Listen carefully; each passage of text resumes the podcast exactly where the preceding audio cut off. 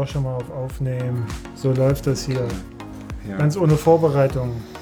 Ja, nee, nee, nee. Ich habe mich gerade schon noch mal kurz vorbereitet, weil es einfach wieder ein bisschen Chaos in meinem Kopf ist. Ist ähnlich wie bei der Gravel-Serie damals. Jetzt wieder so ein neues Gefühl. Damals saß ich auch da und wenn man nicht das erklären sollte, mhm. muss ich erstmal selbst die Gedanken sortieren. Und so mhm. ist es jetzt auch wieder halt quasi, ne, wenn man Projekte ganz am Anfang des Projekts ist, halt einfach noch viel Chaos drin. Das muss ich jetzt mal kurz sortieren. Ja. Du warst jetzt aber bei Mühlenprivé. Erzähl doch erstmal davon. Es war heiß, habe ich nur gesehen. Ja, richtig, richtig schönes Event. Ähm, ich bin Freitag hingefahren, bin aber nur bis nach Wittenberg, Wittenberg gekommen, Lutherstadt Wittenberg, ohne Ehe. Mhm. Ähm, und dann habe ich mich in den Zug gesetzt, weil ich 17 Uhr eigentlich noch einen Call hatte. Den habe ich dann mhm. aber trotzdem verpasst. ähm, hat super gepasst. ähm, oh, richtig schön. Ich bin mit Maren ein Zweierteam gefahren und es war eigentlich, sollte das mal das erste Eintagesrennen sein, was ich fahren wollte. Und ich hatte so ein Gefühl, dass die Beine zurzeit ganz gut sind. Ja. Und eigentlich wollten wir richtig durchknallen, aber es hat nicht gut, hat nicht, also hat nicht funktioniert. Der Plan ging nicht auf. Irgendwann sind wir, irgendwann sind wir eingebrochen. Irgendwann wir wollten einen 30er Schnitt fahren und zwar aber ähm, relativ hügelig, also die westliche Seite. Wir sind da tatsächlich direkt an der alten Gravity Festival Location vom ersten Jahr vorbeigefahren. Da, wo ich damals in dem Wald immer gescoutet hatte, ja. ähm, sind, wir, sind wir direkt dran vorbeigefahren. Also dieses Mal Straße, oder kam auf jeden Fall so ein paar Erinnerungen hoch. Und boah, auch viel Kopfsteinpflaster, viel harte Straßen, 2000 Höhenmeter immerhin. Aha. Und dann sind wir bei, bei 200 Kilometer haben wir uns unter den Baum gelegt, haben uns dann einstimmig entschieden, dass wir es jetzt mal ein bisschen ruhiger angehen lassen. Aber es war, war schön und dann ja, abends noch Bier trinken mit den anderen und dann mhm. ein bisschen abhängen. Äh, Wie lang ist das eigentlich, das Privé? Ähm, 250 auf mhm. Straße mhm. und 150 auf ähm, Gravel. Aber das du war leider. Beides machen oder? Ach so, nö, nö, nö, eins, eins. Mhm. Und eigentlich, ne, die, die Leute haben sich jetzt immer schon gewundert, dass ich dann Straße fahre. Das war bei Mogas schon so. Mhm. Ähm, aber ja, ich habe jetzt mein Rennrad und schnell fahren. Das macht ja auch manchmal Spaß. ja, voranzukommen, ja. Das ja. stimmt schon. Ja, ja. Ah, okay. Aber ja, leider ähm, das letzte Mal. Mühen Brevet wird es nicht mehr geben. Ach so, okay. Das ist ja, da ist der Aufwand einfach ein bisschen zu hoch. Ähm, ah. Also ja. Marie kam einfach nicht mehr hinterher mit der Arbeit und ja, wie es mit den kleinen Projekten so ist, ne? Das ist einfach, mhm. wenn kleine Projekte, die ehrenamtlich sind, größer werden und irgendwann wird es einfach zu viel und je, je größer man wird, desto mehr verändern sich natürlich auch ein bisschen die Teilnehmenden. Auf einmal sind Erwartungen da. Sie jetzt gesagt, es war das letzte Mal vorerst. Ja. Da kannst du ja auch ein Lied von singen, ne? Äh, steigende ja. Erwartungen ja, und ja. weiß ich was. Wie, wie läuft denn gerade Orbit so? Also ich habe mit Stefan immer mal Kontakt. Hm, aber ja. der lässt sich nicht in die Karten schauen. Der fährt immer, irgendwann fährt er immer mal so nachts so eine ja. Runde. Mit dem habe ich eben gerade geschrieben. Eben gerade ah, okay. vor ja, zehn auch. Minuten. Ich auch. Geil. Wir haben gesagt, geil. dann wollen wir den hier nochmal einen Overnighter machen und jetzt druckst du rum und versucht mir so wenig Höhenmeter als möglich irgendwie zu verkaufen. geil. Aber, ja, mal sehen. Ähm, nee, hey, läuft, läuft alles gut. Also die, mhm. die Anmeldezahl ist auf einen, auf einen Rekord gestiegen. Aber ich meine, das war ja auch ein bisschen zu erwarten, dadurch, dass es jetzt ähm, kostenlos ist, beziehungsweise spendenbasiert, war ich mhm. auch davon ausgegangen, dass die, dass die Teilnahmezahl ein bisschen hochgeht. Was natürlich so ein bisschen hinten runterfällt, ist das Ranking. Also es gibt ja das Ranking und es ist ja auch alles cool, aber es ist natürlich nicht mehr so wie im ersten Jahr, dass Menschen komplett durch Deutschland reisen und versuchen, sich da die Plätze wegzunehmen. Mhm. Es ist jetzt eher so ein bisschen mehr Community-Event geworden. Ich höre auch von allen Seiten, dass die Leute Orbits fahren, aber ich sehe immer nie die Verlinkungen. Also ich glaube, diese, diese Dunkelziffer von Menschen setzen sich am Wochenende rauf aufs Rad und ähm, haben, haben eine gute Tour gemacht verlinken dann aber Orbit gar nicht, die ist einfach riesig. Ähm, ja, okay. Was ja aber auch okay ist. Und das ist ja jetzt genau so die Idee gewesen. Wir bieten die Routen an und wer das fahren möchte, kann das fahren, kann Spaß haben. Und ähm, wer Lust hat auf das Ranking, kann nach Ranking fahren. Das, das besteht ja. Ja. Aber so eigentlich alles ganz cool. Das ist ja ein richtiger Schatz. Ich hatte nämlich vorhin so äh, auf der Suche eben nach Inspiration nochmal durch die Collections so geguckt, der, mhm. der letzten Orbits, das ist der Wahnsinn, was es da alles ja. an Möglichkeiten gibt und so. Ja, also ähm, es, es gibt ja, es gibt, ich habe ja eine Collection mal gemacht ähm, mit allen Orbits von 2020 bis 2022. Mhm. Und wenn diese Saison zu Ende ist, nehme ich die von 23 auch noch rein. Mhm. Also Deutschland ist mittlerweile ganz gut abgedeckt. Da gibt's ja. wenig, wenig schwarze Flecken noch. Ein paar ja, gibt's aber noch. Ja, gibt keine Entschuldigung, nicht zu fahren. Ja, also nee, ja nee das wirklich nicht. Ja, ja. Ähm, und jetzt warst du, ähm, und das habe ich am Anfang wieder nicht verstanden, aber wahrscheinlich, weil ich das irgendwie dann nur so fragmentarisch mitkriege. Das äh, hieß dann auf einmal, ja, hier der, äh, der Orbit Commander, der äh, Captain Stardust, äh, fährt jetzt irgendwo lang und scoutet etwas. Es wird vielleicht ein Rennen, es wird ein Rennen. Und da dachte ich, was machst du? Dann habe ich dir auch geschrieben. Neben Gratulation zu deinem Geburtstag, hiermit auch nochmal nachträglich. Danke, ähm, äh, das, was du da denn eigentlich vorhast. Und dann hattest du gesagt, ja, ja, das wird, das wird so eine Art Race. Und darüber wollen wir uns heute unterhalten. Und da hattest mhm. mir auch schon, weil wir beide ja auch äh, den Kopf manchmal woanders haben, eine, eine gute Übersicht geschickt, wie wir da jetzt chronologisch uns rantasten. Mhm. Erste ist Vorgeschichte, warum ein Rennen? Dann fang doch mal dort an. Ja, ganz, ganz interessant, weil ich von so ein paar Leuten jetzt gefragt wird, hey, warum fängst du jetzt mit einem Rennen an, wenn doch mhm. eigentlich ähm, die Gravel-Serie läuft und White Far ist und es das Festival gibt. Aber ja, ich habe ähm, 2019 schon immer so gedacht, äh, ich hätte Bock mal auf ein eigenes Rennen. Das war quasi schon immer in meinem Kopf. Und eigentlich wollte ich letztes Jahr scouten gehen.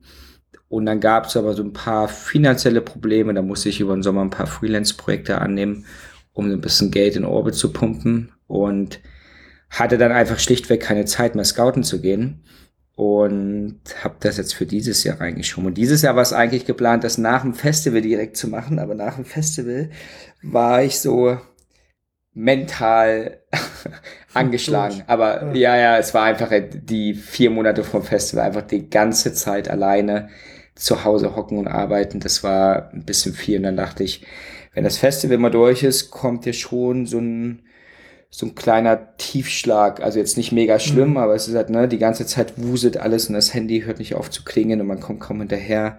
Und wenn man mal einen halben Tag nicht am Handy ist, hat man sofort auf allen möglichen Kommunikationskanälen fünf unbeantwortete Nachrichten. Mhm. Und wenn das dann auf einmal so ein bisschen fällt, kommt natürlich so ein bisschen, oh, okay, was, keine Ahnung, was mache ich jetzt? Muss man sich erstmal dran gewöhnen.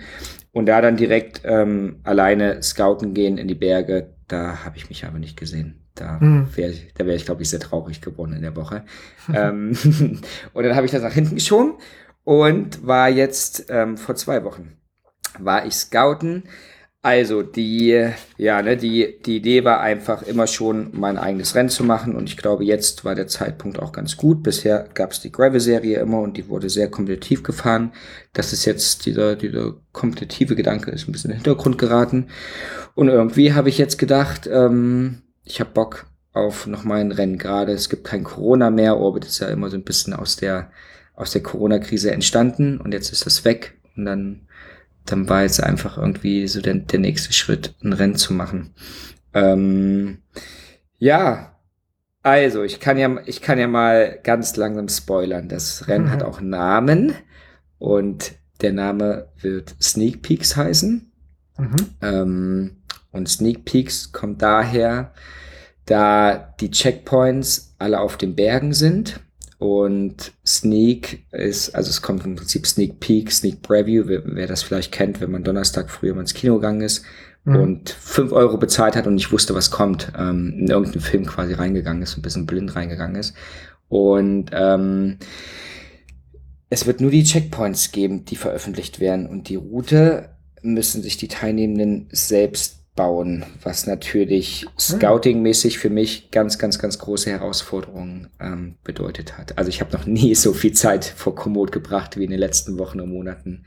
Ähm, aber da, genau, da können wir gleich nochmal, mhm. oder wollen wir das jetzt schon? Nee, genau, wir. Ich hätte genau, jetzt sofort gefragt, gibt's gibt's so äh, äh, Pavés, die man absolvieren muss, so Segmente, Parcours, die du vorgibst hm. und so?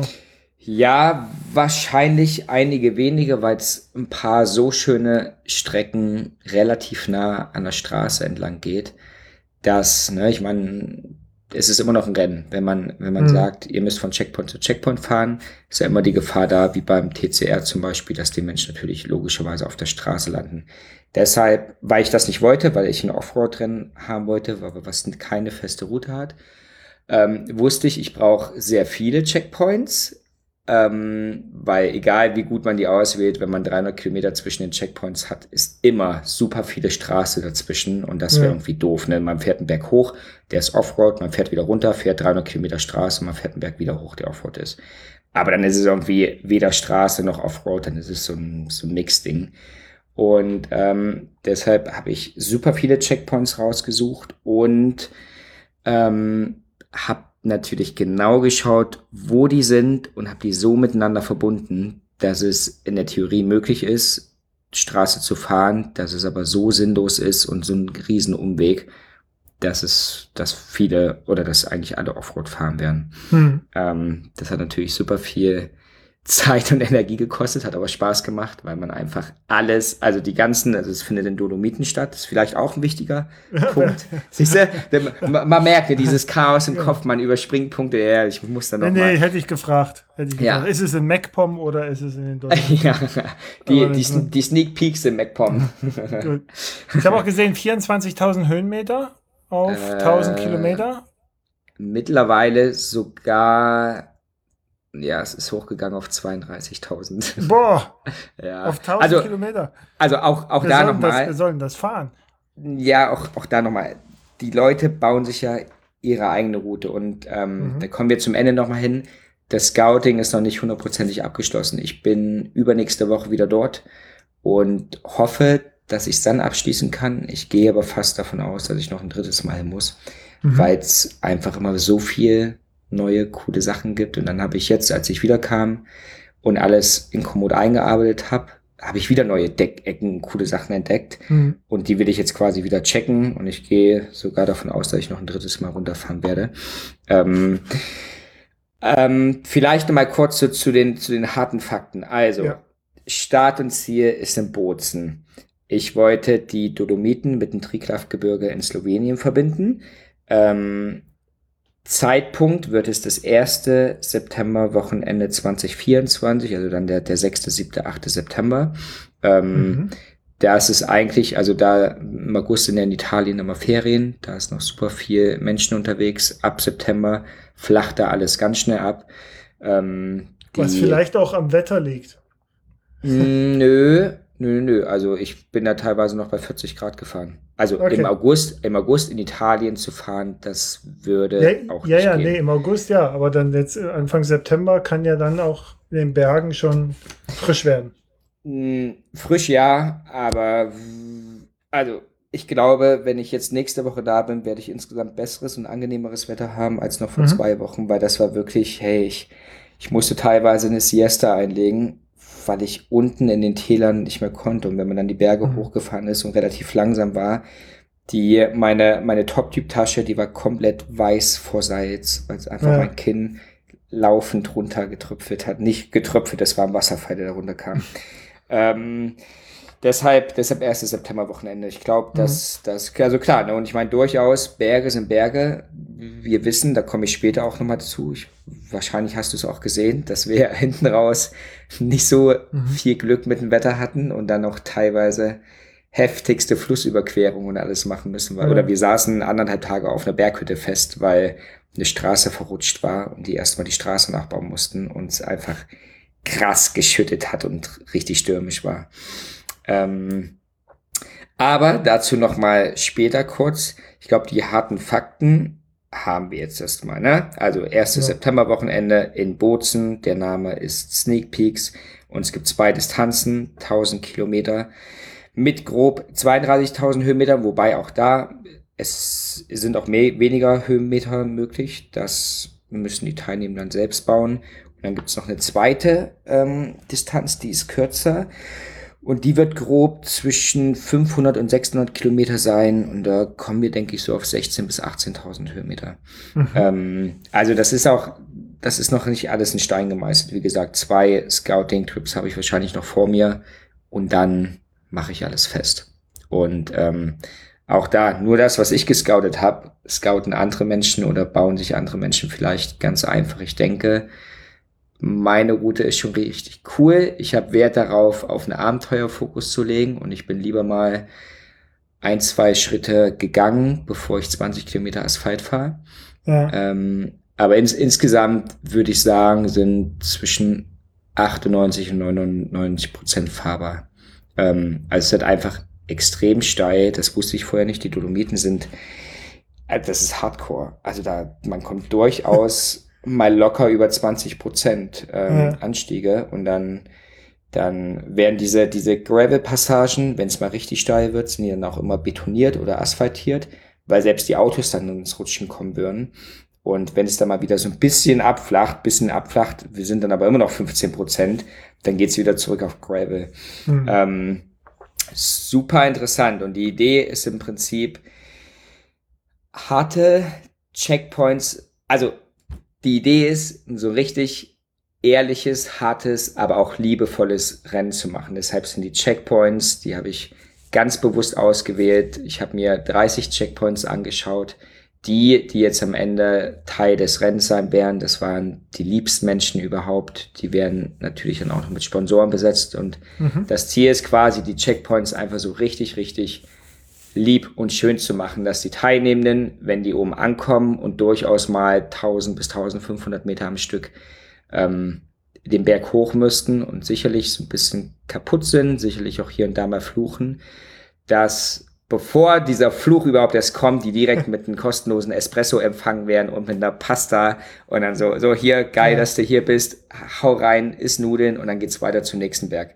Ähm, weil ich finde immer, die Rennen, die ich gefahren bin, ich fand die Checkpoints so das waren immer meine, meine Anker im Rennen, weil, mhm. weil man da, ne, egal wie schnell oder langsam die Leute sind, alle bewegen sich mit einem ähnlichen Tempo in die gleiche Richtung. Das heißt, selbst wenn eine Person einen Kilometer hinter dir ist, was ja nicht weit ist, ist die Wahrscheinlichkeit, dass du sie nicht siehst im Rennen relativ hoch, weil beide mhm. sich immer in die gleiche Richtung bewegen, außer bei den Checkpoints. Da da chillen Leute, da kommen sie runter, da gibt's ein bisschen Essen, da gibt's ein bisschen Trinken, dann kann man sich auch irgendwie nochmal mit den Leuten ein bisschen austauschen. Und keine Ahnung, das hat, ich finde, bei so ein paar Rennen, die ich jetzt noch so verfolge, finde ich es ein bisschen schade, dass Checkpoints jetzt teilweise einfach nur sind, da hängt ein Stempel am Baum, man hat seine mhm. eigene Karte, man gibt sich selbst einen Stempel, keine Ahnung, klopft sich auf die Schulter und fährt weiter. Finde ich so ein bisschen, boah, das ist doch eigentlich das, was ein Rennen ausmacht. Ähm, mhm. Ja, deshalb war meine Idee so, hey, wir, ich will ein hartes Rennen machen, aber das soll trotzdem genauso liebevoll sein und man möchte die Leute abholen und möchte sie belohnen, wenn sie jeden Berg hochgefahren sind. Und ja. Da ist jemand, der menschliche Wärme verströmt sozusagen. Genau, genau. Wie viele Checkpoints soll es denn jetzt ja. geben? Äh, ich bin bei 14. Das mhm. ist aber auch noch nicht final. Aber ähm, 14 Checkpoints für die 1000 Kilometer Route und für die 600er wären es dann ungefähr 8. Also im Prinzip die 600er hat die, den gleichen Start und das gleiche Ende. Nur dass die 1000er halt einfach weiter rüber in den Osten geht, ins Triglav-Gebirge und die 600er geht dann vorher schon einfach hoch auf dem Rückweg dann an der österreichischen Grenze wieder zurück nach Bozen. Hm. Was sind denn die Time Limits, die du dir so vorstellst? Die soll es erstmal auch nicht geben. Also ich habe, äh, klar, wenn jetzt jemand drei Wochen braucht, dann, dann, also die, die Sponsoren werden irgendwann abrücken müssen, weil das natürlich auch alles Geld kostet, mhm. Leute da die ganze Zeit hinzuschicken und zu besetzen. Aber ich möchte ähm, das Rennen, das so einfach ein, ein jemand, der das Rennen schafft, soll stolz auf sich sein und mir ist dabei völlig egal, ob das jetzt in drei Tagen geschafft wird oder in sieben Tagen. Also ehrlich gesagt, lieber freue ich mich über die Menschen, die in sieben Tagen finishen, als die, die in zweieinhalb Tagen finishen. Hm. Ja. ja, du, bei den, bei den 1000 Kilometern und 32.000 Höhenmetern, da finde ich sieben Tage auch noch ambitioniert. Auch, auch noch schnell, ja, ja. Mhm. Also es gibt im Prinzip, das sind ja die, die Checkpoints, die sind ja so oder so besetzt. Das sind ja im Prinzip alles so Refugios. Mhm. Ich habe mit den Leuten gequatscht und es ist natürlich für die, die waren immer erstmal so ein bisschen, ah, okay, kennen wir noch nicht, ja, kriegen wir vielleicht hin, müssen wir mal schauen. Und dann habe ich denen erklärt, hey, ist natürlich auch eine eine wirtschaftliche Sache für euch. Also kommen einfach mhm. viele Menschen, die haben Hunger und Durst und in der Regel bleiben die nicht so lang. Also ich würde schon sagen, dass, dass UltrafahrerInnen sehr angenehme Gäste sind, wenn sie, wenn sie das, das Bad nicht komplett äh, dreckig ja, machen. Geben viel Geld aus, essen viel genau, und sind nur genau, kurz da. Genau, genau. Eig eigentlich eine gute Sache. Das Einzige, ja. was natürlich von denen gewährleistet sein muss, ist, dass es 24 Stunden dann auch über die Zeit geöffnet ist. Und das ist für die ersten drei Checkpoints natürlich kein großes Problem, weil da das, das, das ähm, Teilnehmerinnenfeld noch relativ nah zusammen ist. Bei Kilometer 7, 8, 900 wird es dann natürlich schon sich ein bisschen in die, in die Länge ziehen. Mhm. Und ne, natürlich, also die, die Sponsoren, die werden irgendwann abrücken müssen, aber das ist auch zu früh um jetzt darüber, weil ja, dafür ist auch noch ein Jahr Zeit und dafür muss ich erstmal die finale Route und alles haben. Du hattest am Anfang gesagt, ja, du hast diese Idee eines eigenen Rennens schon immer so ein bisschen gehabt, aber warum, warum da? Also warum jetzt diese, ja, guter doch, Punkt. diese doch schon extremere Idee? Also erstmal, warum da? Warum Bozen? Das ist auch auf jeden Fall ein guter Punkt, weil am liebsten ich privat will ja immer so weit weg wie möglich und so viel neue Kulturen erleben, wie es überhaupt nur geht und neue Landschaften entdecken. Ähm, aber das ist natürlich in der heutigen Zeit, wo es jetzt auch einfach mal um ein paar Klimathemen geht, nicht mehr so cool. Mhm. Und ich, also, wenn ich jetzt die freie Wahl gehabt hätte, hätte ich wahrscheinlich, keine Ahnung, wo ein Rennen gemacht in Peru oder so. Mhm. Ähm, ich wollte jetzt aber kein Rennen ins Leben setzen, wo am Ende, weiß ich nicht, 100 bis 200 Menschen einmal um die Welt fliegen, um da ein paar Tage Fahrrad zu fahren. Deshalb dachte ich, Bozen ist super easy mit dem Zug zu erreichen. Es wird auch eine No-Flight-Regel geben. Also es darf niemand zum Rennen hinfliegen. Mhm. Ähm, es wird auch, ich glaube, so wie ich das sehe, das erste CO2-neutrale Rennen werden. Also wir werden die, den CO2-Ausstoß, der entsteht durch die Ankunft, den werden wir ausgleichen. Später mhm. dazu nochmal mehr. Und ähm, Dolomiten sind einfach hammerschön. Also Triklav auch. Triklav habe ich ein bisschen unterschätzt. Das ist doch schon sehr eine Wanderregion. Deshalb wird der Teil im Triklav-Gebirge doch mehr asphaltiert sein. Mhm. Ähm, aber auch das Asphalt ist super, super geil und ist vielleicht auch mal schön, wenn man so in der Mitte des Rennens ist und auch einfach mal 150 Kilometer ein bisschen laufen lassen könnte. Also ich meine, die Höhenmeter sind ja trotzdem da. Laufen lassen wird da auch schwierig sein, aber auf jeden Fall ähm, wird es da ein bisschen mehr asphaltiert sein, weil ähm, immer wenn ich von der Straße abgekommen bin und habe dann gescoutet, ich weiß nicht, wie viel extra tausende Höhenmeter ich gefahren und gelaufen bin, um dann irgendwann immer zu entscheiden, hey, ich muss jetzt hier umdrehen, das, das geht leider nicht. Also ich hätte, ich hätte es mir sehr gewünscht, weil ich glaube, da wären noch, da wären Hammergegenden gekommen, allein das, was ich auf Bildern und auf Satellitenbildern schon rausgesucht hatte. Da war ein Abschnitt, das waren 26 Kilometer. Ich glaube, das wären meine abenteuerlichsten 26 Kilometer gewesen. Aber ich bin noch nicht mal zum Start von diesen 26 Kilometern gekommen, weil irgendwann wurde es sinnlos. Also klar, ne, das geht alles, aber es, boah, das war dann auch irgendwann hart. Hast du da Flussdurchquerung jetzt drinne? Äh, du warst ja so begeistert von dieser einen Flussdurchquerung, wo du gesagt hast, ja, und dann mussten wir da, der eine hält das Rad, der nächste ja, nimmt es ja. und so. Da hatte ich dir noch geschrieben, dann kann man ja eigentlich nur als Pair fahren bei solchen Sachen. Ja, also ähm, es gibt ein paar Flussüberquerungen. Das Ding ist aber, als wir über diese Flüsse sind, oder nennen wir das mal eher Bach, das ist kein Fluss, ähm, und als wir drüber sind, war das eben nach diesen anderthalb Tagen, wo wir oben auf einer Berghütte festsaßen, weil ein Riesensturm über die Dolomiten, über Österreich, ich weiß nicht, ob du das mitbekommen hast, Innsbruck mhm. stand der komplett unter, unter Wasser. Mhm. Ähm, also wir wussten, dass es auf uns zukommt. Niklas hatte in Komoot davor die Bilder gesehen, dass wir auf jeden Fall über ein paar Wasserüberquerungen müssen. Ähm, wir haben dann da gesagt, naja, wir fahren auf jeden Fall hin und schauen uns das an, aber es hat halt einfach anderthalb Tage hardcore durchgeregnet und dann ist eben aus diesem kleinen Bächlein, wo man im Normalfall, glaube ich, zum Teil mit dem Fahrrad einfach durchfahren kann, sind eben reißende Flüsse geworden und ja. die gibt es ja dann nicht im Rennen so also das war so ein krasser Sturm, den wird es nicht oft dort geben. Also da waren auch Wetterwarnungen kamen davor. Das, das ist jetzt nicht die Regel gewesen. Und ja, wie du, wie du meintest, die, die letzte Flussüberquerung dann, die war mit dem Fahrrad, also wir hätten nicht springen können mit einem Fahrrad auf dem Rücken das wäre alles nichts geworden. Und dann war die einzige Möglichkeit, dass Niklas ähm, zuerst drüber springt. Ich habe die beiden Fahrräder ihn dann, ihm dann übers Wasser geschmissen und hat Niklas, fang, ich hab's auf der Drohne, wir haben es gefilmt mit der Drohne. Ähm, man sieht richtig, wie wir dann so ein bisschen diskutieren und ich so, Alter, fängst du das bitte wirklich? Ansonsten sind unsere Fahrräder beide weg. Der, das war so ein Strom. Danach kam so ein kleiner Wasserfall, die wären halt einfach direkt weg gewesen, alle. Ähm, und er hat es aber gefangen, dann bin ich hinterhergesprungen und dann ging es weiter. Also das war ähm, für uns sehr abenteuerlustig, aber das ist nicht der Normalfall, der dann im Rennen vorhanden sein wird. Ähm, Du sagtest gerade mit deinen Rädern und sowas, ihr wart auf Gravelbikes unterwegs. Wie würdest du, also was wäre denn so deine Fahrradempfehlung für diese Art von Rennen, Abenteuer? Klingt ja hm, alles ähm, sehr alpin. Ja, ähm, also ist alles dabei, ne? Dadurch, dass man von den Bergen natürlich auch immer wieder runterfährt durchs mhm. Tal und dann den nächsten Berg wieder hoch.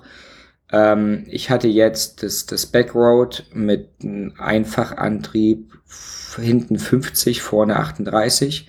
Damit mhm. bin ich alles gefahren, bis auf ein paar Sachen, die man so oder so nicht fährt. Aber egal mit welchem Rad, das wäre man nicht gefahren. Das ist halt einfach die, die Hütten, je höher sie sind, desto rougher werden die Wege da hoch. Meistens ist es einfach so, wenn man im Tal startet, ist noch eine, startet man auf einer kleinen asphaltierten Straße. Aus der kleinen asphaltierten Straße wird eine perfekte Gravelstraße, so richtiger Gucci Gravel, Strade mhm. Bianchi. Irgendwann wird daraus ein bisschen gröberer Gravel und dann Instant entweder geht das genau genau und dann geht's entweder direkt so hoch zur Hütte und mhm. ähm, das man ist da oder manchmal werden die Wege dann schon ähm, zu Wanderwegen, zu Single Tracks und ähm, dann muss man halt die letzten Meter, vielleicht mal einen Kilometer, vielleicht mal anderthalb Kilometer schieben.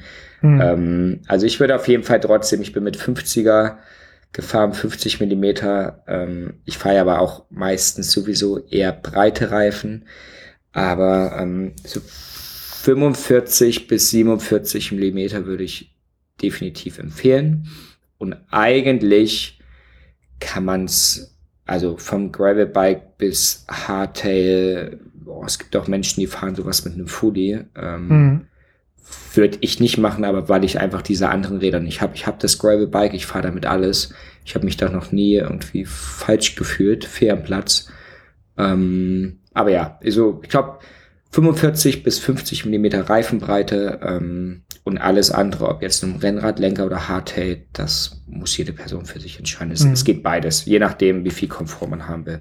Und wenn man, glaube ich, eine Hardtail hat mit Aufliegern vorne, dann ist man auch für die, für die Strecken unten gewappnet, gerüstet. Das sollte auch passen. Mhm. Du sagtest äh, vorhin was von CO2-Neutralität und diesem Ziel.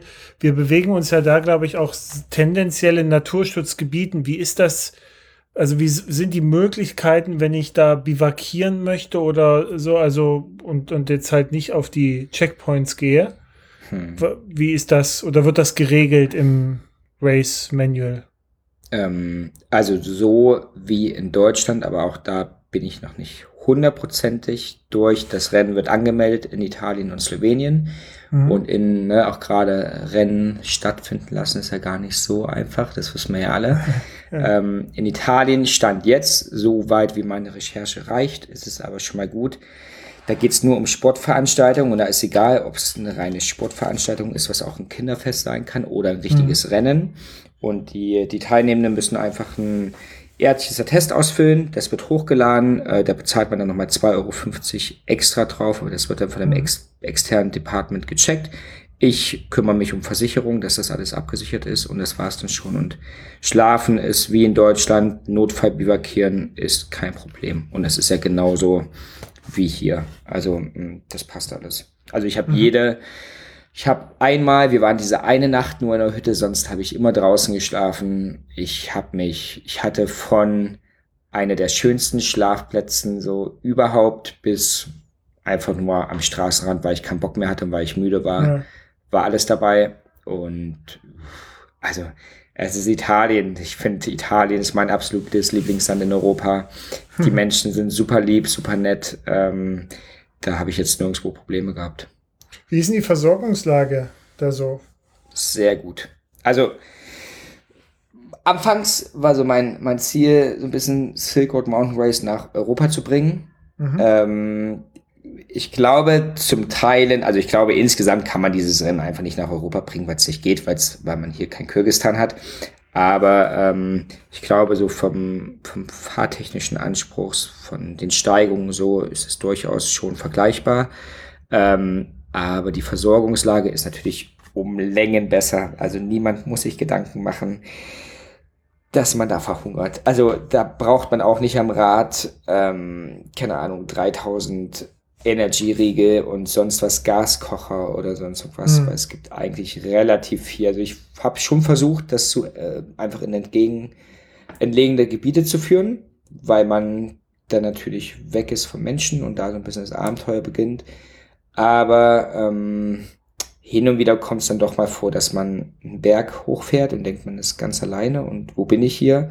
Mhm. Und dann fährt man um die Kurve und auf einmal geht eine Gondel überall lang. Ja, und man steht an der Mineraltankstelle.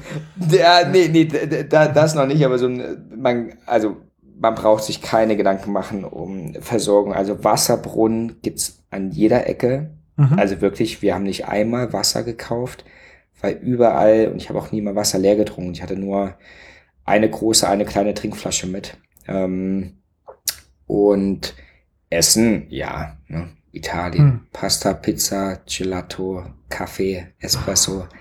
Das klingt ähm, ja gut. Ja, ja. Und auch alles bezahlbar. Das ist gut, wenn man, wenn man stoppt, gerade auch an den Checkpoints, dann gibt's da ein richtig geiles Pasta-Gericht, richtig lecker, zu einem bezahlbaren Preis.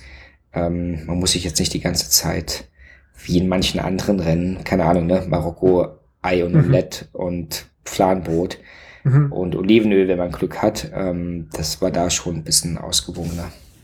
Ähm, apropos äh, bezahlen, Kosten, hast du, hast du schon eine Idee, was die Teilnahme kosten wird? Eine grobe Idee, aber dazu Den Fehler mache ich nicht nochmal, weil damals in 2020, wir beide im ersten Podcast, habe ich direkt ja. den Preis rausgehauen, ohne einmal drüber nachgedacht zu haben. Ja. Und dann war das so ein bisschen gesetzt, weil ich es gesagt habe. Ich habe eine Idee, ich finde es auf jeden Fall, was ich sagen kann, ist, ich finde die Richtung, in die sich manche Rennen bewegen, ganz schön alarmierend. Also so, mhm. keine Ahnung, Richtung 450 Euro. also wir sind stabil bei 300, ne? So, plus dann, wenn du noch GPS-Tracker dazu packst, dann bist du da auch schon bei 400. Ja, also ja. ich, ich würde, also ich möchte auf jeden Fall drunter bleiben. Ich habe das noch nicht alles durchgerechnet, aber ich 399. ja, ach so, nee, nee, nee, auch unter den 300 eigentlich. Das ist. Ähm, ich will dich jetzt nicht zu einer Zahl verführen. Ich wollte nur wissen, ob es da schon was gibt. Ich kann mir vorstellen, dass das auch schwer zu kalkulieren ist und so. Das ist ja auch genau. ein gewisser Aufwand und so. Deswegen. Aber ja, also ist okay. Auf, je, dann, auf jeden dann Fall. Erzähl doch mal lieber was zu der CO2-Neutralität.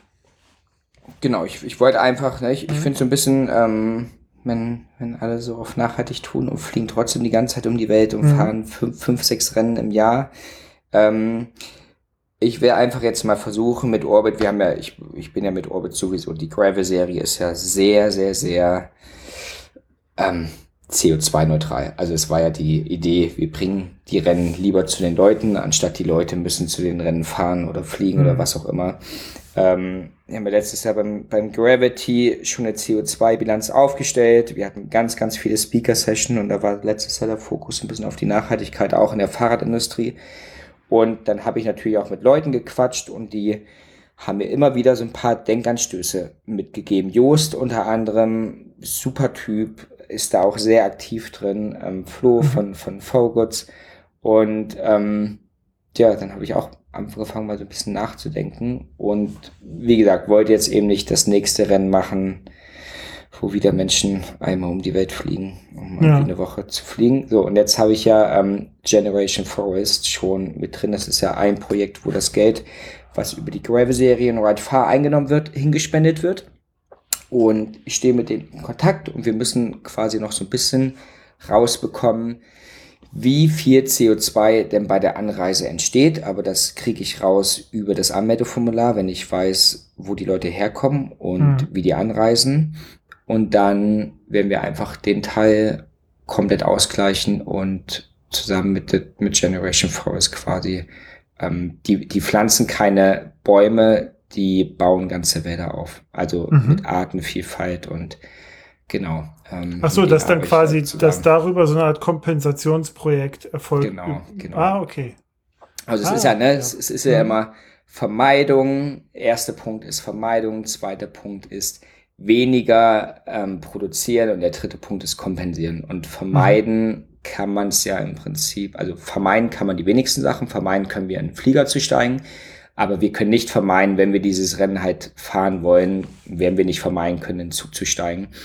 Und das heißt, da haben wir zumindest diesen Verringerungspunkt, nämlich wir nehmen nicht das Flugzeug, wir nehmen den Zug.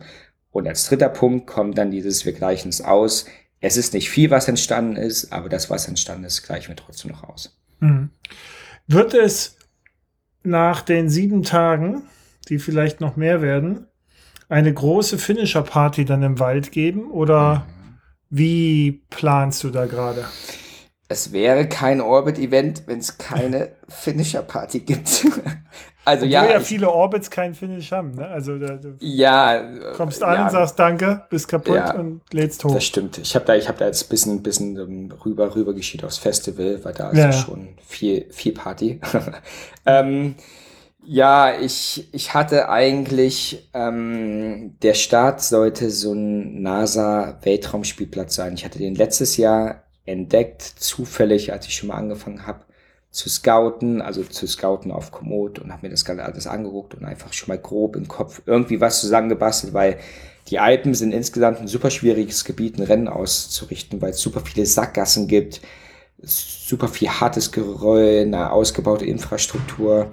Und dann hatte ich da schon mal so ein bisschen rumgesucht, hatte dann diesen, diesen Weltraumspielplatz, das ist wirklich so fett NASA mit so roten Buchstaben dran. Und das sollte eigentlich der Start werden. Und da hatte ich auch überlegt, vielleicht einfach so eine Pre-Party und Finisher-Party zu machen. Ähm, dann war ich dort und das wird ein bisschen zu klein sein. Ich bin jetzt mhm. aber gerade dabei, ähm, Locations zu finden und zu suchen im Bozen. Ich finde eine Finisher-Party, äh, ganz ehrlich, du hast jetzt auch schon ein paar mitgemacht. Am Ende sitzen da ein paar völlig übermüdete Menschen. Ähm, am Tisch, trinken ein Bier und sagen nach zweieinhalb Stunden, oh, ich bin jetzt müde, ähm, ich gehe pennen. Deshalb würde ich lieber vorher so ein bisschen, also ich würde jetzt nicht eine fette Party nennen, aber es wird auf jeden Fall was geben, wo die Leute nochmal zusammenkommen können und sich einfach ein bisschen austauschen können und man noch ein hm. bisschen Zeit miteinander verbringt. Wahrscheinlich sogar Fokus lieber vorm Rennen als nach dem Rennen ja, weil wir wissen es alle, ne? nach dem Rennen, keine Ahnung, 30 Prozent hatten DNF, die kommen gar nicht mehr zum Ziel zurück eventuell. Und dann ist es nach dem Rennen immer schwer, da was aufzubauen. Ja. Also, keine Ahnung, gab es irgendeine richtig, richtig geile Party nach dem Rennen? Habe ich bisher noch nicht gehört. Du, ähm, ich bin, ich, ich habe ja mit dem Bohemian Border Bash Race da meine besonderen Erfahrungen gemacht. Da wird ja immer von dieser legendären Party dann gesprochen, wo sie dann mhm. da das halbe Mittelalter anzünden. Mhm. Das, ich kann es nicht beurteilen. Ich bin nicht hingefahren, eben wegen ja. DNF halt auch. Und äh, ja. das, dann ist man halt auch nichts. Also ich war dort, ich hatte mich auch mit dem äh, Gewinner unterhalten. Und es war tatsächlich so, wie du sagst, ne? wir hatten ein Bier das mhm. Reden wurde immer langsamer, ja, ja, und, ja, und hat sich dann auch immer wiederholt und dann sind dann irgendwann mal alle aufgestanden wie äh, die, die, letzten Versehrten sozusagen und sind dann schlafen gegangen, 80 Stunden. Ja. So. Ja, ähm, die, eine Frage, die, das hatte ich gar nicht gestellt, ist, also wir reden über einen Rundkurs, ja, also das Rennen wird mhm. quasi ein, ein Orbit sein, ne? Da bleibst du dir treu. Ja, ja. Ich hatte am Anfang überlegt, ähm, einfach Bozen Slowenien, dann wäre mhm. Bozen Ljubljana oder so, hätte funktioniert oder Bozen Bovec auch noch vielleicht. Aber ja, wie du meintest, ich wollte mir auch treu bleiben und es wird ein Rundkurs. Ja. Ja. Naja, ist ja auch logistisch äh, äh ja, viel besser, genau. ne, für viele. Genau. Also. Ja, ja. Auch so aus, aus CO2-Gründen dann wieder bietet sich das, glaube ich, mehr an. Ja. Ja. Ähm, du hattest hier mir noch geschrieben, Stories aus dem Scouting. Wir haben ja jetzt schon von deinem äh, äh, Überquerung von irgendwelchen wilden Bächen, von deinem Ausharren auf Berghütten gehört. Hm. Was, was ist dir noch so widerfahren? Ich habe immer mal ab und zu mal so Stories gesehen. Aber ich konnte die halt nicht einordnen am Anfang, wo ich mir dachte, was macht, was veranstaltet er denn jetzt? Fährt er jetzt wieder ein Orbit, den ich noch nicht kenne oder so? Mhm. Ähm, wir haben, warte mal, bevor wir zu den Sto Stories aus mhm. dem Scouting, ich hatte hier noch einen, so einen Punkt, da war so ein bisschen Philosophie, wo will man hin, ne? Mhm. Ähm, vielleicht kann ich das noch kurz vorwegnehmen. Mhm. Viele Rennen bauen ja, also sind immer Straßenrennen oder auch wenn es um die unsupported Regeln geht, heißt es ja immer TCR ist unser großes Vorbild und danach richten wir uns und Michael hat die, hat die goldenen zehn Regeln gemacht und das ist ja auch alles schön und gut. Und er musste aber auch alle bestrafen wegen irgendwas. Ja. Das ja. einfach so Strafen verteilt. Einfach so aus Spaß. So, willkürlich, weil ja. ich kann. Weil ich kann. Und, jeder hat so ein Heft mit für die Strafen, weißt du, so wie ja, so ein Hausaufgabenheft mit für Tadel und nicht für Checkpoints. Äh, aber genau aus diesem Grund unter anderem bin ich mittlerweile, ich finde die, die Ultraszene splittet sich extrem. Ich hatte mir auch letztens dein Podcast mit Frido angehört und mhm. ich glaube, und ich war auch am, ich war letzte Woche morgens mit Frido fahren, da hatte mir erzählt, mhm. dass er bei dir auch war, dann habe ich mir den angehört. Weil ich also, hey, Frido und ich, wir, wir sprechen da aus einer Seele bei ganz vielen ja. Sachen, die er auch so wahrnimmt. Und boah, ich finde, so ein paar Rennen gehen einfach in eine ganz andere Richtung als andere. Zum Glück, und das ist das Coole, kommen ja aber neue Rennen. Und ich habe jetzt irgendwie auch überlegt, wenn ich ein eigenes Rennen mache, wo will ich denn dieses Rennen, also was für Menschen möchte ich dabei haben, wo will ich das platzieren, wie soll das aussehen. Und ich habe immer so drei Rennen im Kopf, die, die quasi so meine Vorbilder sind. Das ist einmal Rhino Run letztes Jahr, das war einfach, ich habe ja mit, mit Ryan viel gequatscht und er hat damals gesagt, hey, wir hatten mit diesem Rennen einfach das Ziel, so ein richtig, also auch einfach ein, ein hartes Rennen ohne Sponsoren, ohne Checkpoints, zu machen, mal wieder so back to the roots. Ähm, mhm. Durch die Wüste, da gibt's wirklich keinen kein Support mehr. Ja gut, das ist bei dem dann natürlich, das ist jetzt ein, das ist jetzt ein witziger Punkt, aber ne, du, du weißt, was ich meine. Ja, ja. ähm, also im, im Prinzip einfach weg, weg vom kommerziellen Support und ähm, einfach ein Rennen 2800 Kilometer mehr oder weniger durch die Wüste, bam. So, war natürlich bei denen ohne kommerziellen Support aus deren Seite leicht gesagt, weil natürlich trotzdem Curve dahinter stand und mhm. ich glaube, da stand schon der Spendenzweck und die Selbstverwirklichung im Fokus, aber trotzdem natürlich ne, ein paar Marketing. Ein guter Markeneffekt. Also Nebenerscheinungen gab es ja trotzdem für die eben, genau. Dann ähm, das Rennen, was ich dann auch, danach hatte ich ja eigentlich gesagt, boah, ich bin jetzt, glaube ich, erstmal durch mit Ultrarennen, ich brauche das jetzt nicht mehr. Dann kam auf einmal die Unknown Race und ich war wieder voll dabei, weil ich dachte, hey, die Unknown Race mit dem Format, ähm, wir fahren alle für ein NGO und der Sieger oder die Siegerin die entscheiden ähm, über das Startgeld, wo das hingespendet mhm. wird. Ich fand einfach diese Idee, Idee so geil, dass ich einfach meine ganzen vorherigen Zweifel über Ultrarennen mit einmal über Bord geworfen habe und gedacht habe, gut, das Format ist so geil, ich habe richtig Lust, ich fahre da auf jeden Fall mit. Das war so ein Ding, was mich mega inspiriert hat. das dann, war in, in hm. Frankreich, ne? Und da kriegst du genau. immer nur den Punkt zum ersten Checkpunkt, die, den Track und dann dort genau. den nächsten und so. Du weißt also genau. nie, auf was du dich einlässt ja, was, was sich erstmal super cool anhört und nach super viel Abenteuer die Realität ist, aber du landest auf großen Straßen, Autos ballern neben dir her. Mhm. Und also das ist so ein bisschen, das ist ein, also ich bin ein Hybrid aus diesen drei Rennen, weil ich finde die, mhm. die Idee von Dianon Race cool, aber die Umsetzung am Ende, das war jetzt, also sowohl landschaftlich als auch ähm, Erfahrungen auf dem Rad war es nicht das aller, aller coolste Rennen, weil man einfach die ganze Zeit große Straßen fährt, dass man schnell zum nächsten Checkpoint hat und weil man ja gar keine Zeit hat. Wenn du an dem Checkpoint den nächsten Checkpoint bekommst, gibst du in der Regel kommod schnellste Route Rennrad ein. Gut, dann kann man mal noch zwei, drei Optionen schauen. Spare ich mir ein paar Höhenmeter ein oder fahre ich da lang? Keine Ahnung. Wenn ich nachts mhm. fahre, gibt es irgendwelche Resupply-Punkte. Aber ansonsten ist es ja relativ starr Straße und durch. Ähm, und dann das dritte Rennen, Seven Serpents. Mhm. Weil ich finde, dass Bruno einen richtig guten Spagat geschafft hat zwischen, da sind durchaus schnelle Leute am Start. Es ist aber kein Badlands und es fühlt sich, also ich meine, Bruno will das hauptberuflich machen, der muss damit sein Geld verdienen, der nimmt auch ein Startgeld, da sind auch Sponsoren dahinter. Aber von dem, was man von außen mitbekommt und auch mit den Leuten, mit denen ich gequatscht habe, die teilgenommen haben, ist es einfach trotzdem ein richtig herzliches Liebesrennen mit coolen Leuten dabei. Mhm. Und aus den drei, ne, ich habe mir dann so Rhino Run so ein bisschen die Härte, aber Ehrlichkeit, Unknown Race ein bisschen den Charity-Effekt und Seven Serpents die Community. Da dachte ich, aus diesen drei Rennen würde ich gerne so, so ein Hybrid machen und das an den Start bringen. Ähm, ja, das vielleicht nochmal so, so, so ein bisschen, wo dieses Rennen hin soll und natürlich auch zur Zielgruppe, die ist super breit gefächert, weil viele Menschen fahren Orbits. Ähm, das heißt, theoretisch haben die vielleicht Lust, nachdem man die ersten Orbits gefahren sind. Und es gibt durchaus einige Menschen, die mit Orbits angefangen haben und deren Namen mhm. ich jetzt immer wieder in den Listen von den ganzen Ultrarennen sehe, wo ich natürlich mich immer sehr freue, weil das war ja. das Ziel, so ein bisschen, hey, das, nehmt das als Training und wenn es euch Spaß macht, könnt ihr mal schauen, ob ihr das vielleicht nochmal eine Ebene höher bringen könnt und dann wirklich aus, keine Ahnung, 250 Kilometern Orbit oder 200 Kilometer Orbit vielleicht 800 Kilometer Ultrarennen machen könnt. Hm. Ähm, ja.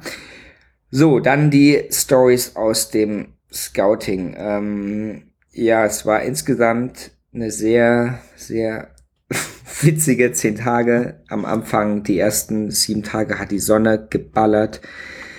Ich bin über den Tag verbrannt. In der Nacht konnte ich mich noch nicht mal mehr in den Schlafsack legen, weil es so warm war. Ich hatte Bibisack und Schlafsack mhm. dabei. Und allerdings hatte ich kein Mückenspray dabei.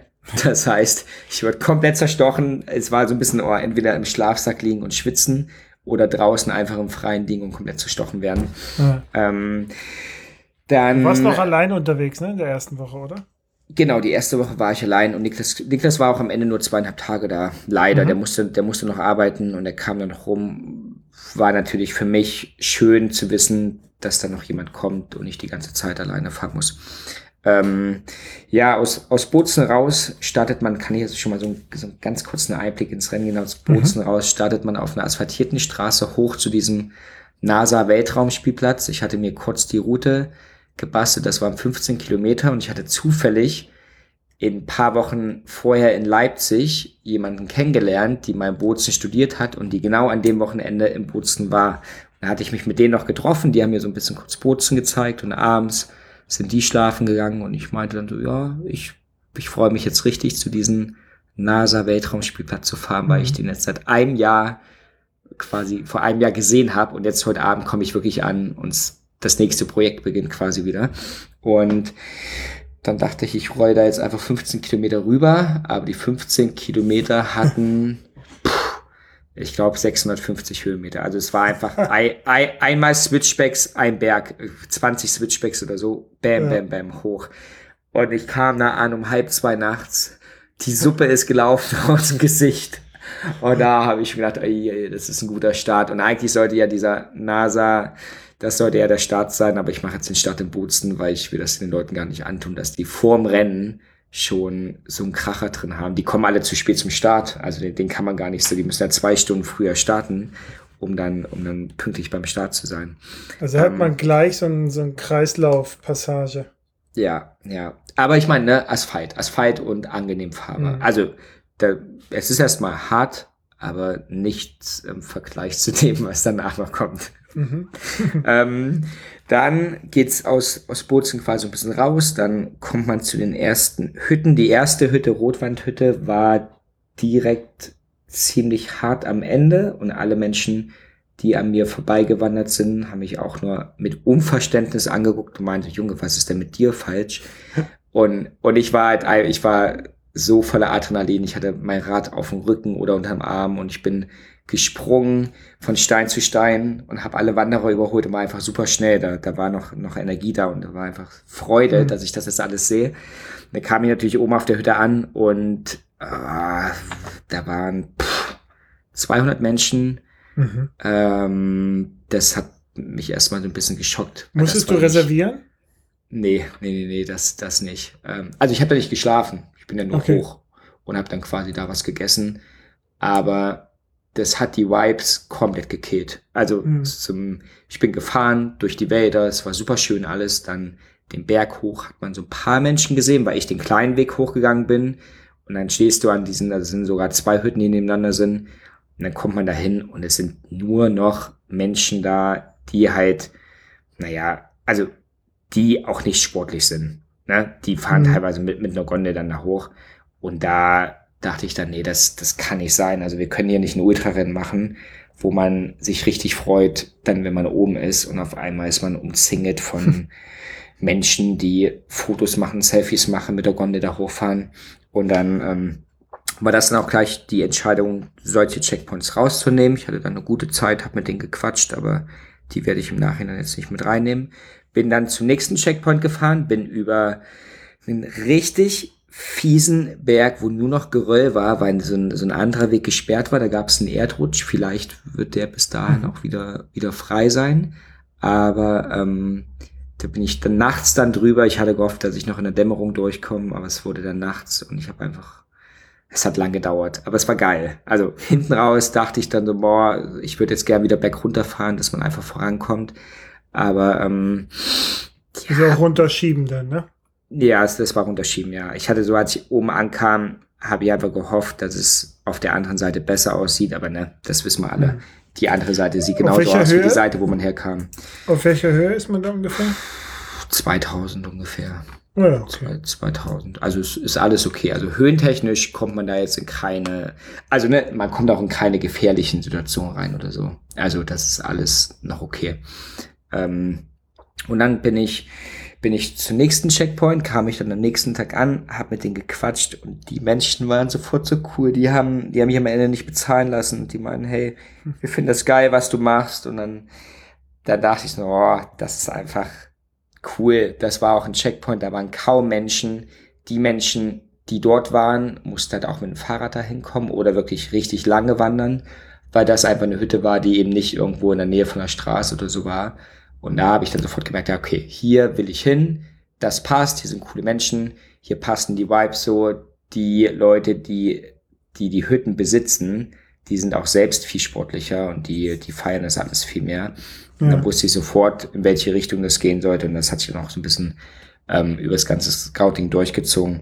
Dann bin ich ähm, dann habe ich eine Nachtfahrt eingelegt, weil ich wusste, dass Niklas irgendwann kommt und weil ich keine Lust hatte, irgendwie in Druck zu geraten, weil nebenbei muss ich auch immer noch Fotos machen, die Drohne fliegen, filmen.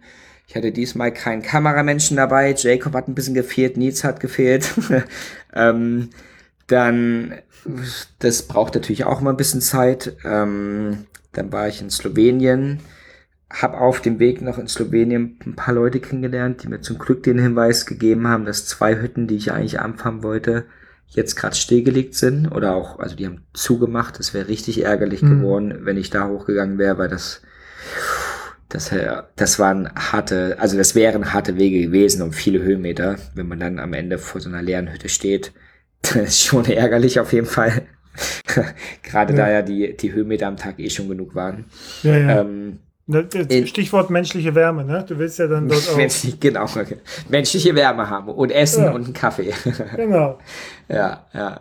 Ähm, dann ging's rüber nach Slowenien. Das war für mich das erste Mal, ich glaube früher in, meiner, in meinem Tischtennisleben habe ich schon mal ein paar Wettkämpfe in Slowenien gespielt, aber ich habe mhm. Slowenien noch nie gesehen und Triglav-Gebirge fand ich schon immer faszinierend, allein die Bilder, die man kannte. Ähm, da habe ich mich mega drauf gefreut, weil es mal wieder ein Land in Europa war, wo man noch nicht gewesen ist, was ja nicht mehr so oft vorkommt. Ne? Mhm. Ähm, super schön, sehr viel asphaltiert. Da kam dann leider die Erkenntnis, dass der Plan, den ich vorhatte, so auf jeden Fall nicht aufgeht. Und dann bin ich umgedreht und habe noch ein bisschen rumgeschaut, habe ein, hab ein Pärchen kennengelernt, ein deutsches Pärchen aus Stuttgart.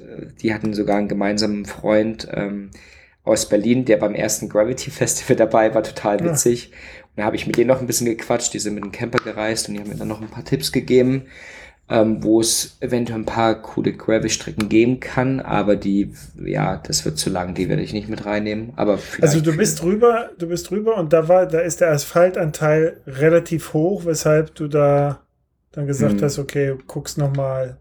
Genau, ich habe dann, genau, ich habe dann das also dieser, dieser krasse Weg, diese 26 mhm. Kilometer, die ich da eigentlich tragen wollte, die konnte ich ja nicht nehmen. Dann bin ich zurückgefahren, dachte, okay, wenn ich den Weg jetzt nicht nehme, dann habe ich ein bisschen Zeit, weil ähm, alles, was ich jetzt anders fahren würde, würde schneller gehen und ich muss eh mhm. warten, bis Niklas kommt. Also hatte ich da Zeit, mal mich einfach ähm, Socha River, das ist das blaueste, klarste Wasser, was ich jemals gesehen habe. Das ist mhm. so wunderschön gewesen. Das ist zum Teil sehr touristisch. Da, wo ich den Weg aber langgelegt habe, ähm, ist es sehr schön und da sind kaum Menschen gewesen. Und dann habe ich mich da einfach an diesen Fluss gesetzt, der acht Grad hat. Also es war wirklich draußen knapp 40 Grad. Ja. Und dann hatte dieses Wasser acht Grad und ich bin nicht so gut mit Kälte. Aber es wurde auch mal langsam Zeit für meinen Körper und für die Hygiene, ein bisschen Wasser abzubekommen. Und ich habe mich dann einfach, keine Ahnung, ich habe gekämpft und bin immer so ein bisschen tiefer ins Wasser rein. Dann kam eben von diesen zwei Personen, es war ein Paar, die hatten zwei Kinder, kam eben dieses kleine Mädchen und hat, mit der bin ich dann immer so ein Stück zusammen immer weiter ins Wasser rein. Dann habe ich dadurch ja. eben die Eltern kennengelernt, die haben mir die, dann die Tipps gegeben. Das war sehr witzig. Ähm, genau, dann habe ich da ein bisschen umgeplant und ja, da, der Part, der ist sehr asphaltlastig und ich glaube, ich werde jetzt auch nicht mehr so viel daran rütteln, weil ich glaube ich, das ist ein bisschen nach der Hälfte im Rennen und ich glaube, fürs Gefühl ist es auch mal gut, da einfach Meter zu machen und ein bisschen vorwärts zu kommen. Mhm. Ähm, der, es geht dann hoch auf einen großen Pass, oben ist dann auf dem Pass eine richtig schöne Hütte und von der Hütte geht's immerhin downhill, Offroad runter, aber richtig schön, richtig gravelig, wird mal zu einem Single-Track, aber ein geiler Single-Track, der einen guten Flow hat. Ähm, dann kommt man einfach an Seen vorbei. Also, boah, habe ich selten gesehen, so eine schöne Gegenden. Ähm, und dann ist man ja im Prinzip schon bald wieder zurück an der italienischen Grenze. Also Slowenien, mhm. Trikafgebirge ist so nah an der Grenze, dass man dann quasi wieder Richtung Norden fährt und dann biegt man Richtung Osten ab, fährt noch ein paar Kilometer und dann ist man schon wieder in Italien drin. Da kam dann Niklas. Das war auch sehr schön, dass wir uns da irgendwo am Supermarkt haben uns getroffen, hm. haben noch eine, haben eine Cola getrunken, haben noch ein bisschen gequatscht und dann losgefahren. Und als Niklas kam, ab da kamen wir in Gegenden rein, die so mega schön waren. Ich habe auch schon zu Niklas gesagt, hey, cool, dass du das jetzt hier mitsiehst, weil das ist ja wirklich richtig krass. Also so ein bisschen wie Silk Mountain Race. War wirklich so, mhm. wenn man oben auf den Hochplateaus war, ist dann auch relativ wenig Vegetation gewesen, hohe Berge, die Dolomiten, ne, diese klassischen einfach Berge, die aus dem Nix dann an einem vorbeigehen. Ähm, super schön gewesen. Dann hatten wir, genau, dann kam eben dieser große, große Sturm. Und ich hatte bei diesem einen Refugio, was auch ein Checkpoint werden sollte, vorher angerufen. Die Frau hatte mich aber kaum verstanden. Ich hatte sie schlecht ja. verstanden irgendwie so schlechtes Deutsch, aber auch eine super schlechte Verbindung. Und ich hatte dann ihr gesagt, hey, wir kommen heute Abend auf jeden Fall noch. Es wird spät, wir können es nicht einschätzen, wie lange wir bis zu eurer Hütte hoch brauchen. Aber bitte, bitte schließt die Tür nicht. Und wenn ihr noch irgendwas zu essen übrig habt, keine Ahnung, kann, das kann Nudeln mit Salz sein, völlig egal. Dann wäre es cool, wenn wir noch was essen können. Wenn nicht, dann mhm. geht die Welt auch nicht unter. Aber irgendwie, wir müssen heute auf jeden Fall drinnen schlafen, weil wir haben keine Schlafsachen mit. Und dann kamen wir oben an und Re Regina hieß sie. Regina war sehr, sehr, sehr unfreundlich. Und ich war zuerst da. Ich hatte dann schon mal mit ihr gequatscht. Und als Niklas kam, meinte ich schon so, uiuiui, wir hängen jetzt hier auf jeden Fall einen Tag fest, weil wir in dem Sturm nicht fahren können. Und die hat einfach gar keinen Bock auf uns. Wir müssen jetzt mhm. irgendwie richtig nett zu ihr sein, dass sie gar nicht anders kann, als nett zurück sein. Ja. Und ja, am nächsten Tag haben wir Schnaps mit ihr getrunken. Ja. also, richtig lieb, eine richtig coole Frau. Genau, ja, ja, ja. Wir, wir haben dann einfach mit ihr gequatscht und ich glaube, sie hatte erstmal keinen Bock auf uns, weil wir so spät kamen. Mhm. Aber dann haben wir einfach mit, mit ihr gequatscht und es war ein richtig schöner Tag. Wir haben dann quasi einfach zu zweit, also da war auch niemand in der Hütte, wir waren komplett alleine da, weil niemand dahin gewandert ist bei dem Wetter. Ja. Und dann hatten wir sie auch noch gefragt, hey, diese ganze Flussüberquerung da, geht das? Und ja, die meinte, ja klar geht das, gar kein Problem, könnt ihr alles machen. Da mussten wir im Nachhinein ein bisschen schmunzeln, ob sie wirklich, ob sie wirklich so hardcore ist. Das war die späte Rache. Ob sie es einfach nicht hatte. Nee, nee, nee, nee, ich, ich, die mochte uns wirklich, das war wirklich cool, die späte Rache, ja. ähm, die, die ist auch, die ist mit ihrem Mann immer, die, die bewirten, die bewirtschaften die Hütte ein halbes Jahr und das andere halbe Jahr ist die mit ihrem Mann ähm, auf der Welt Radfahren. Dies Jahr geht's nach Thailand ja, ja. und Laos, also richtig cool. Ja. Ja. ja. Ähm, hatten wir auch gar nicht erwartet, aber die hat dann so erzählt, ne, ich bin auch immer mit dem Rad unterwegs. Also, hm. ja. Und sie wird ein Checkpoint? Cool. Sie wird auf jeden Fall ein Checkpoint. Sie wird der, sie wird der beste Checkpoint. da muss sie aber auch alle anderen so, so an, anmotzen. Weißt du? Aber und, ja, und, dann, und, und, dann aber mit dem Schnaps verabschieden. Genau. ja. Ähm, genau, und dann sind wir da los und sind dann Richtung 13. Ich weiß nicht, ob du 13 kennst. Das Vom ist, Namen her. Ähm, ja. ja, genau. Das ist halt so die Touristenattraktion da schlechthin. Und da muss ich nochmal neu scouten, weil das ist das ist alles hammerschön, aber man fährt dann den Berg hoch, das ist auch eine geile Passstraße asphaltiert und dann, wenn es halt wieder zum Gravel-Anteil wird, dann ist Radfahren verboten. Da muss ich mhm. mal schauen. Ich, ich hatte mit ein paar Leuten geschrieben, die, die mir dann darauf hingeschrieben hatten, hey, wir sind einfach gefahren, das war okay und es hat sich niemand ja, beschwert. Aber als Veranstaltung kann ich es halt nicht machen, wenn da ein großes ja. Durchfahren verboten Schild ist. Ähm, aber ich habe durchaus schon Wege rausgesucht, wie man halt von hinten rankommt. Ähm, also vielleicht komme ich, genau deshalb muss ich jetzt auch nochmal runter das alles checken. Mhm. Ja, hey, und dann sind wir ähm, nach Bozen zurück, kamen mitten in der Nacht in Bozen an, haben dann auf dem Bahnhof gepennt und sind morgens um sechs mit Deutschland-Ticket 20 Stunden zurück nach Berlin mit zehnmal umsteigen. Das hat Spaß gemacht. Mhm. Ja. Musst du da eigentlich, äh, Deutschland-Ticket, äh, Fachfrage, musst du da eigentlich diese Fahrradkarte immer mitbuchen oder ist es automatisch drin? Nee. Du musst halt hoffen, so. dass du einen Platz kriegst. Äh, Habe ich einfach nicht gemacht. Äh, war okay, keine Ahnung. Ich, ich ziehe mich dann eh immer normal mit CV-Klamotten an. Niemand weiß ja, dass das Fahrrad mir gehört. Also ich. Ach so, boah, ich war, doch, ich, doch, ich glaube, einmal habe ich es in Bayern habe ich es gemacht. War, doch, genau. Auf dem Rückweg hatte ich es gemacht, auf dem Hinweg nicht. Ähm, ja, kostet ja 6 Euro Tages, Tagesfahrkarte. Ne? Aber so, dann, äh, man also, muss keinen okay. Platz reservieren oder so. Also ja, du holst ja. einfach ein Fahrradticket normales Tages. Und hat gut geklappt vom Platz her und so. Ja, also ich habe jetzt ein ICE gebucht, wenn ich runterfahre, mhm. weil, also es hat geklappt, aber ja, zehnmal umsteigen und 20 Stunden da unterwegs sein. Ja, ja das ähm, ist, äh, muss nicht sein. Ja, jetzt, also wenn ich jetzt wieder runter, mache ich einen kurzen Abstecher bei Jonas Salzburg. Da fahre ich, mhm. nee, jetzt fahre ich aber nach München und dann fahre ich mit dem Fahrrad durch. Ähm, das ist schon angenehmer. Also nach München fahre ich viereinhalb Stunden und dann mit dem Fahrrad noch ein paar Stunden. Jetzt 20 Stunden insgesamt nach Bozen. Das ja, der rollert's ja, rollert's ja ganz gut noch bis ran an die Alpen. Genau, genau, ja. Ähm. Ah, wirst du das, also wird es eine Limitierung der ähm, Teilnehmenden geben? Eine, eine zahlenmäßige Limitierung? Ja, ich glaube jetzt nicht, dass ich im ersten Jahr daran kratze. Also ich glaube jetzt, ich rechne jetzt nicht mit 400 Anmeldungen im ersten Jahr oder so. Ähm, hm, Habe ich mir noch nicht so viel Gedanken gemacht. Dadurch, dass ich die 1000 Kilometer Strecke einen Tag eher starten lasse, mhm. ähm, zieht sich das Feld dahingehend zumindest schon mal auseinander. Das heißt, mhm. die 500er, 600er können ja trotzdem eher kommen und dann müssen die Leute anfeuern und wir haben gemeinsam Start von den Tausendern, aber die anderen starten dann quasi einen Tag später und das dann quasi alle zusammen finishen. Das dachte mhm. ich, das wäre das wäre cooler, dass das Finish dann zusammen ist. Ähm, Fans können ja gleich auf den ersten 16 Kilometern hoch zu dem NASA-Park dann so die Namen ja, draufschreiben auf die Straße. Ja, äh, ja, Let's go, da, Mike. Oder so. ja, ist aber, ja. Hey, das würde, die Straße würde sich perfekt dafür eignen. Das ist so eine Bilderbuchstraße, ja, ja. Ja, also Startplätze, ähm, ja, irgendwann muss man es limitieren, aber ich glaube, da muss ich mir im ersten Jahr noch nicht so viel Gedanken machen. Ich werde mhm. auf jeden Fall Flinteranmeldungen first machen wieder und mhm. da muss ich mal schauen. Aber bis dahin habe ich noch ein paar Stunden auf dem Fahrrad, wo ich mir noch so ein paar schöne Sachen überlegen kann.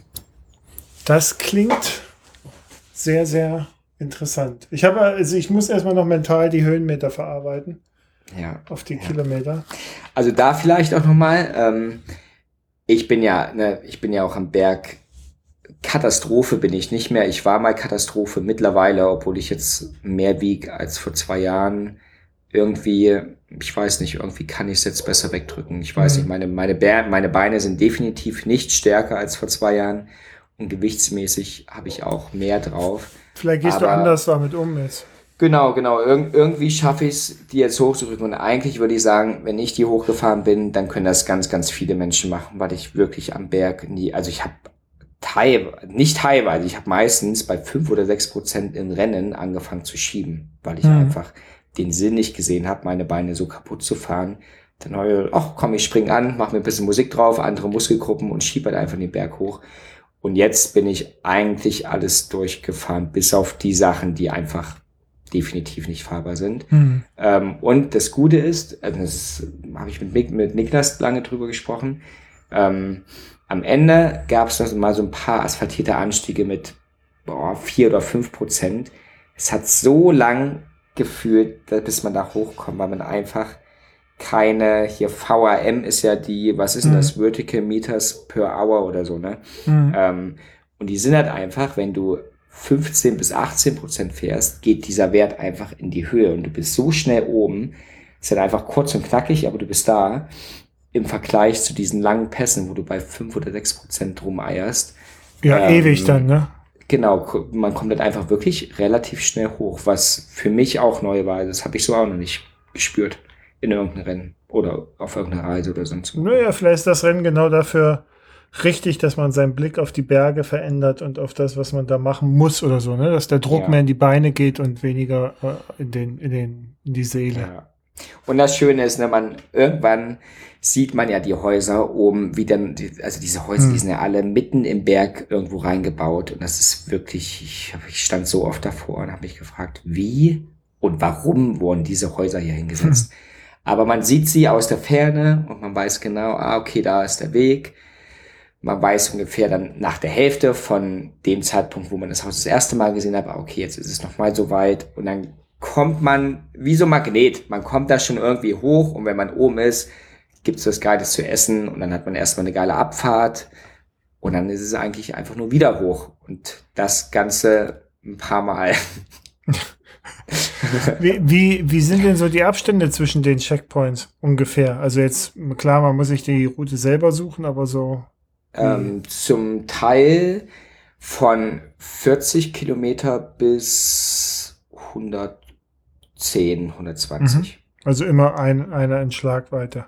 Ja, also ja, ja, ne, deshalb, das, das, das ist nicht so, dass man jetzt 300 Kilometer planen muss und, und da kein Checkpoint hat. Also mhm. die sind schon, ich musste die ja relativ kurz halten, dass man eben möglichst weg von der Straße kommt. Mhm. Ja, ist ja auch von der Ausrüstung her, dass man eben sagt, okay, man nimmt sich äh, in, in, in Not-Biwak mit, weißt du, so, mhm. und, und äh, setzt aber eher aufs Pennen in den Hütten. Also, genau, im Prinzip ähm, wenn, also so ein paar Leute, Justinas und so, haben mich alle schon angekündigt. Ich gehe mal davon aus, dass die wahrscheinlich. Na gut, der schläft nicht. Ne, die, die, vor die, die fahren mit einer Oberrohrtasche dahin. Also dadurch, mhm. dass es so viel Resupply gibt, dadurch, dass die Checkpoints so stark frequentiert sind und nie lange Strecken kommen ohne Checkpoint, ähm, die werden wahrscheinlich mit so einem Mini-Rucksack, mit einem Trinkrucksack und einer Oberrohrtasche fahren, wo dann ein paar Tools drin sind oder so, vielleicht noch eine Regenjacke. Und dann. Und noch eine kleine Tasche fürs Asthma-Spray. Ja, ja. ja. Ja. Äh, ja. Ja, interessant. Hm. Wie geht's weiter? Ja, jetzt habe ich schon vorweggenommen. Ne? Genau, so, ne? genau. Ich sitze jetzt, ich sitze schon die ganze Zeit am Rechner vor Komoot, ziehe jetzt noch die letzten Sachen fest. Wann ähm, steht die ähm, Website? Wann kann man sich anmelden? Wie sind da so deine Pläne? Ja, läuft ja, also es wird alles über die Orbit-Seite. Das ist jetzt quasi einfach das vierte Event, was kommt. Ähm, ich hoffe in einem Monat, aber das ist, das ist sehr, ich habe auch noch nebenbei ne, das Festival, so muss auch noch alles laufen, da kommen noch einige Termine. Aber wenn man so genau in einem Monat, vielleicht am 10. Oktober, steht die Webseite, dann würde ich, wahrscheinlich gibt es auch noch einen neuen Instagram-Account, dann nur über das Rennen und quasi weg von Orbit. Mhm. Mhm. Ähm, und dann kann man da auf jeden Fall noch mal ein paar Infos suchen. Bis dahin habe ich auch mal ein paar Bilder bearbeitet und die Drohnenshots mir angeschaut. Ähm, und dann kann man es da ein bisschen pushen. Aber ich denke mal, Anfang, sagen wir mal Mitte Oktober ist, ist sicher. Ja. Top, ne? Ist ja über ein Jahr noch Zeit dann, ne? oder fast ein Jahr noch Zeit, zehn, elf Monate. Genau, genau. Also ich bin auf jeden Fall früh genug dran. Ja, ja. Ja, ja. ja. Das passt schon. Wie sieht's denn mit den Orbits dann so aus nächstes Jahr? Ja, es geht ganz normal weiter. Also nächstes Jahr wird es, ähm, kann man ja auch mal spoilern, Ride Far lief dieses Jahr so gut. Also mhm. das hat einfach, das kam so gut an, das neue Format, dass wir nicht mehr alle alleine irgendwo in der Gegend rumfahren und dass wir Community-Ausfahrten machen und ja. Menschen wieder zusammenfahren können. Ähm, ich wüsste jetzt aus der kalten, klar, vielleicht fällt mir immer noch irgendwas ein, wenn ich mich dann wieder mal hinsetze und mache mir explizit Gedanken darüber, aber zum aktuellen Standpunkt kann man das eins zu eins weitermachen wie im letzten mhm. Jahr, was einfach echt cool war.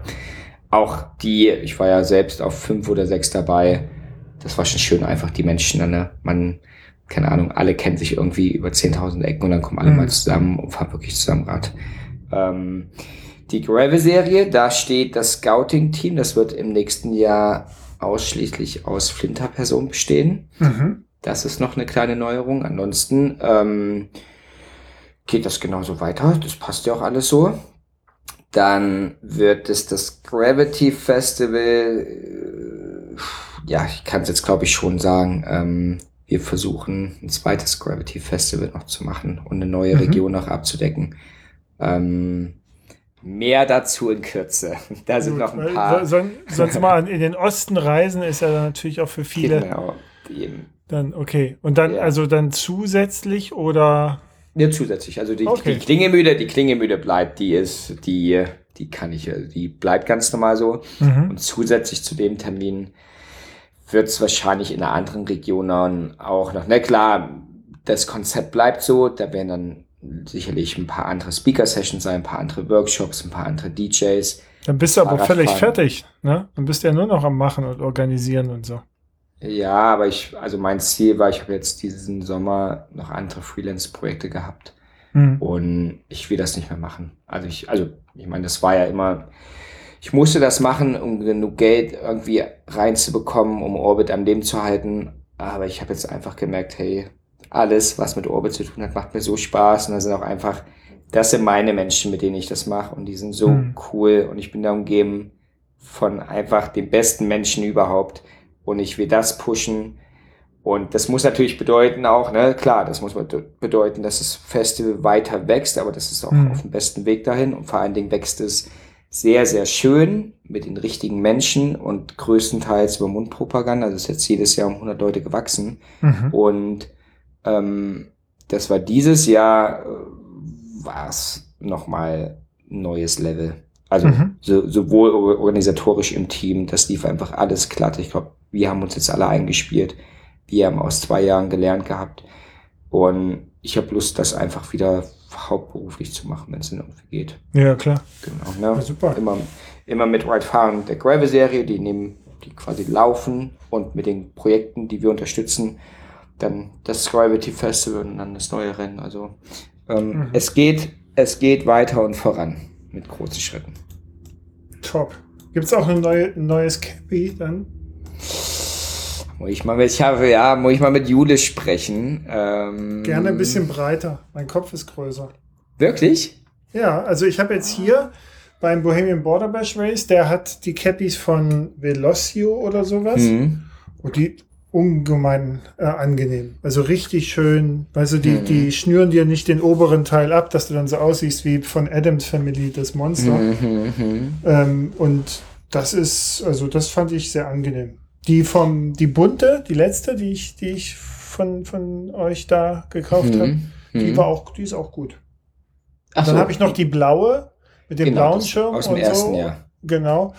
Der, der sitzt schon ein bisschen eng. Na, die, die waren ja auch, das war ja damals so ein ganz witziger Deal. Äh, die gibt's quasi definitiv nicht mehr. Das war ja die erste Charge. Zu denen habe ich mhm. auch keinen Kontakt mehr, aber die, die vom letzten Jahr, ja. Also ich habe ich hab insgesamt über die Jahre, glaube ich, zwei oder drei Mails bekommen von Leuten, die umtauschen müssten, weil der Kopf nicht gepasst hat.